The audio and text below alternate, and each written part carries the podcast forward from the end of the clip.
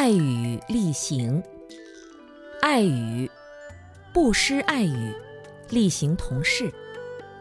爱语是一种摄受力，这种摄受力有时候很不可思议。所谓言为心声，一个人所说的话能表达他内心的思想。意业清净的人，他的语言一定是清净的。在持戒、定力与智慧的摄持下，他的语言绝不会杂乱无章。相反，一个人如果语言很乱、很脏，让人听了刺耳，他的内心肯定好不了。爱语为什么有摄受别人的力量呢？因为说爱语的人有一份真实的慈悲心。我们说话是春风拂面。还是尖刀杀人，都能反映出内心的真实状态。爱语讲出来不会伤害别人。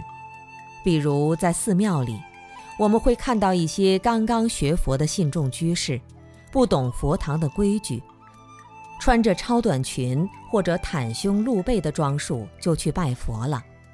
有的老居士就看不惯了，人家刚刚跪下来，他上前一揪就把他拎起来。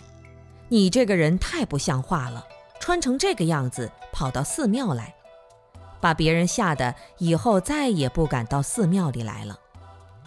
其实他也不知道自己犯了什么错误，大街上大家都这么穿嘛，又有什么关系呢？